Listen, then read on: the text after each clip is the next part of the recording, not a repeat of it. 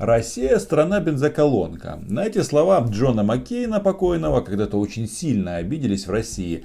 Но, когда я сегодня включил телевизор, то показалось, что это какой-то такой массовый терапевтический сеанс. И все друг друга успокаивают. Главные слова без паники. Это еще не апокалипсис нефть обязательно вырастет в цене. Об этом сегодня поговорим. Подписывайтесь на мой YouTube канал. Здесь мы называем вещи своими именами. Тем более на фоне коронавируса и падения а, цен на черное золото Кремлю уже приходится отвечать на такой вопрос. А будут ли политические последствия в России вследствие вот этого экономического кризиса? Ой, тебе спасибо. А, вот смотрите, э, вчера была акция протеста в Владикавказе, плюс а, много сообщений от бизнесменов, которые жалуются, что недостаточно помощи. Люди теряют работу. А, вот насколько обеспокоены в Кремле, что есть такое чувство, что люди недовольны по стране, и есть ли опасения, что экономический кризис может привести к политическим последствиям? Ну, так, мы, наверное, не согласны с такой постановкой вопроса в целом, концептуально. Конечно же, и в Кремле, и в Координационной комиссии очень внимательно наблюдают за социально-экономическим положением в различных регионах.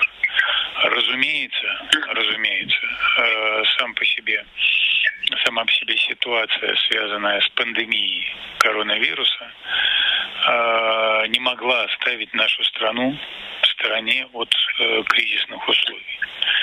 Мы являемся э, интегральной частью всего мирового сообщества, мировой экономики. И, конечно, мы также переживаем трудности. И все участники экономической жизни переживают трудности. Да, это все вызвано протестами в Владикавказе, но их а, быстренько там всех разогнали, зачинщиков или организаторов арестовали. Но, как говорится, лед тронулся. Оказывается, вся эта мощь российского государства базировалась исключительно на цене на нефть. И кажется, вот это 20-летие заканчиваются 20-летия высоких цен. Сегодня котировки майских фьючерсов, которые накануне оказались в глубоком минусе, вернулись в положительную зону. Торги по ним проходят примерно по полтора доллара, но сейчас все внимание участников сосредоточено уже на новых контрактах, июньских. Они стоят более 20 долларов, а июльские еще дороже. То есть пока участники торгов еще рассчитывают на восстановление спроса. А ведь совсем недавно, в частности в 2014 году, нефть стоила больше сотки, и вследствие этого а, в Москве, очевидно, совсем обезумели и напали на Украину. А, спустя годы а, нефть э, держалась длительное время на уровне 60 плюс-минус, и вот сейчас они мечтают о том, чтобы 20 как минимум было финальным падением. Ну и, естественно, подбадривают друг друга. Хотелось бы, чтобы как можно быстрее Э, люди успокоились, потому что само беспокойство, та паника, которая посеяна в умах людей, это не менее вредно даже для здоровья, чем реально существующий коронавирус. Вот я вижу по своим знакомым, многие дезориентированы, обеспокоены, не только за свое будущее. Вот реально здоровые дядьки, что называется, с огромным жизненным опытом, они просто не знают, что им делать дальше. Поэтому я думаю, что сейчас средства массовой информации должны в том числе успокоить людей все будет нормально. Цена на нефть поднимется. Россия никуда не денется. Вот это самое главное, потому что совсем недавно они сравнивали Россию с Путиным, а теперь а, увязывают будущее российского государства с ценами на нефть. Да-да, если а, цена на нефть вырастет, Россия никуда не денется. А если нет?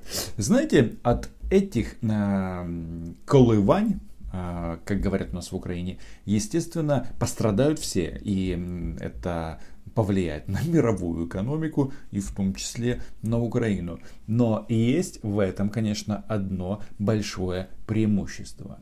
Сегодня на фоне вот этого нефтяного обвала они не вспоминали об Украине. Вы понимаете, они заняты собой. А сегодня, между прочим, юбилей. Владимир Александрович Зеленский победил на выборах президента. И, кстати, нужно отметить, что а, до Зеленского и во время и после Зеленского аксиома а, о том, что Украина была е и будет, не потеряет свою актуальность. Вот мы вообще ничего не вывезем и не продадим, даже эта невероятная ситуация не приведет никакой экономической катастрофе. Поэтому никакой паники у нас с вами быть не должно. Точно, точно. Никакой паники, но почему-то вслед за американской нефтью начала падать и европейская бренд, и как результат Юралс и да, может быть, катастрофы не будет. Но дело в том, что все российское величие, все бюджетники в той или иной степени подсасывают с этой газовой трубы.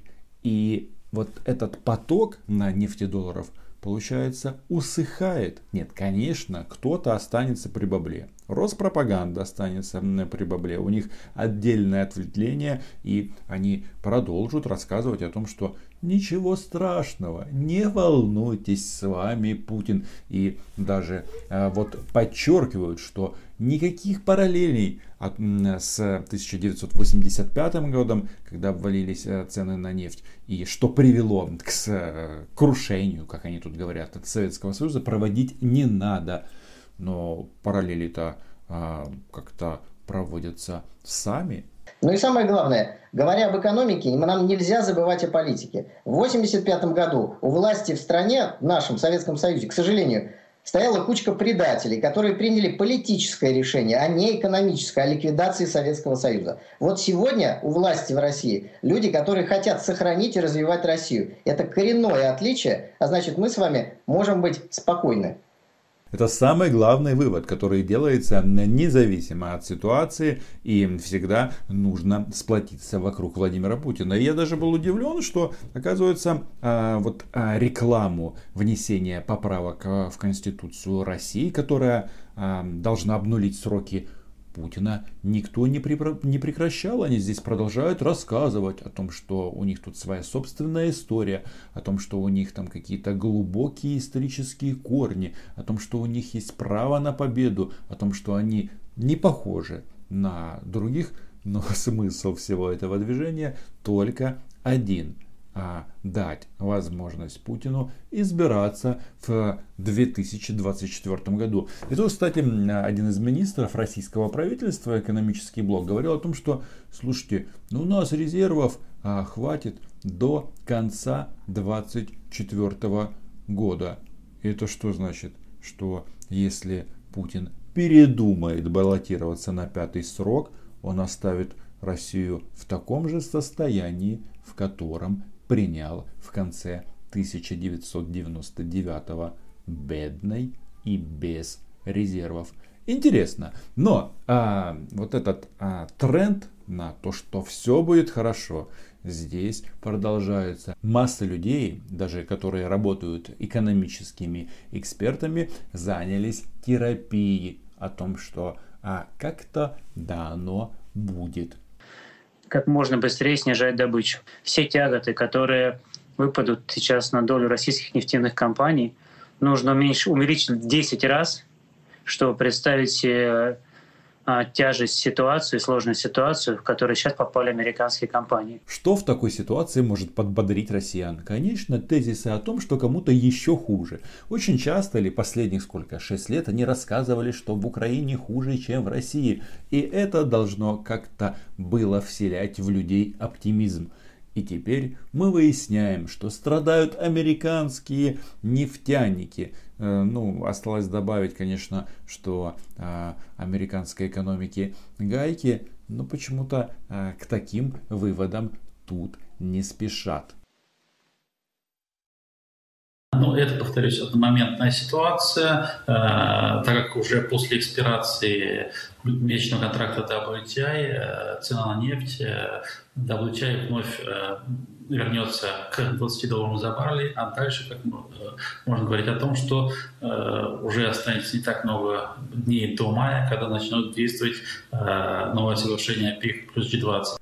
А, то есть 20 долларов за баррель все-таки не очень плохо. Ну, конечно, это намного лучше, чем минус 33 или минус 44. Э, Но, ребятки, что там э, вступит э, в действие сделка ОПЕК?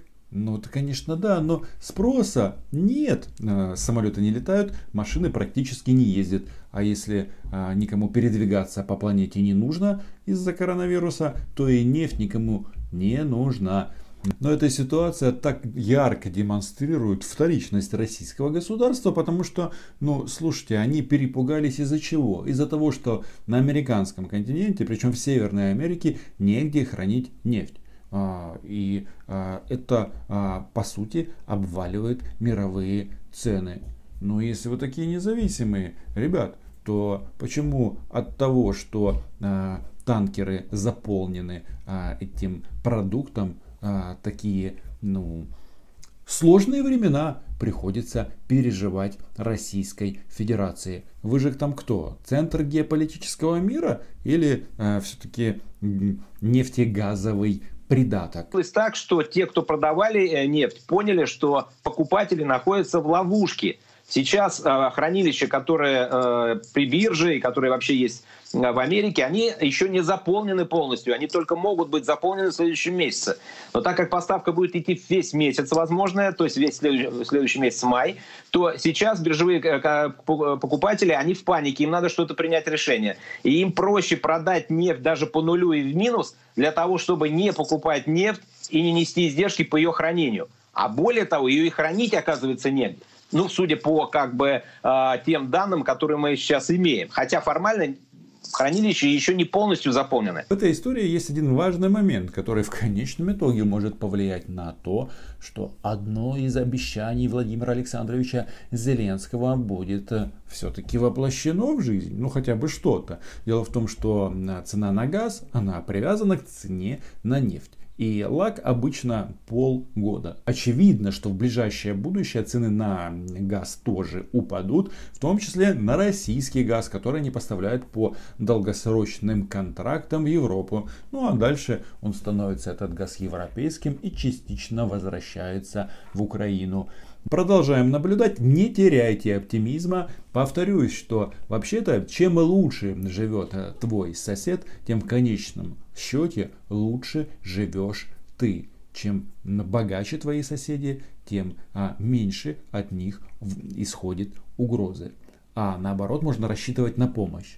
Это касается всех нормальных стран, но не Российской Федерации. И если они будут вот заняты массовой терапией на тему, что цены на нефть вырастут, это хорошо. У нас тоже будет время заняться самими собой. На этом все. Читайте агентство Униан, подписывайтесь на мой YouTube канал. Чао! И да, если цены на нефть будут отрицательные, то получается Кремлю придется даже доплачивать за то, что Европа будет использовать российский газ. Такой себе круговорот бабла в природе.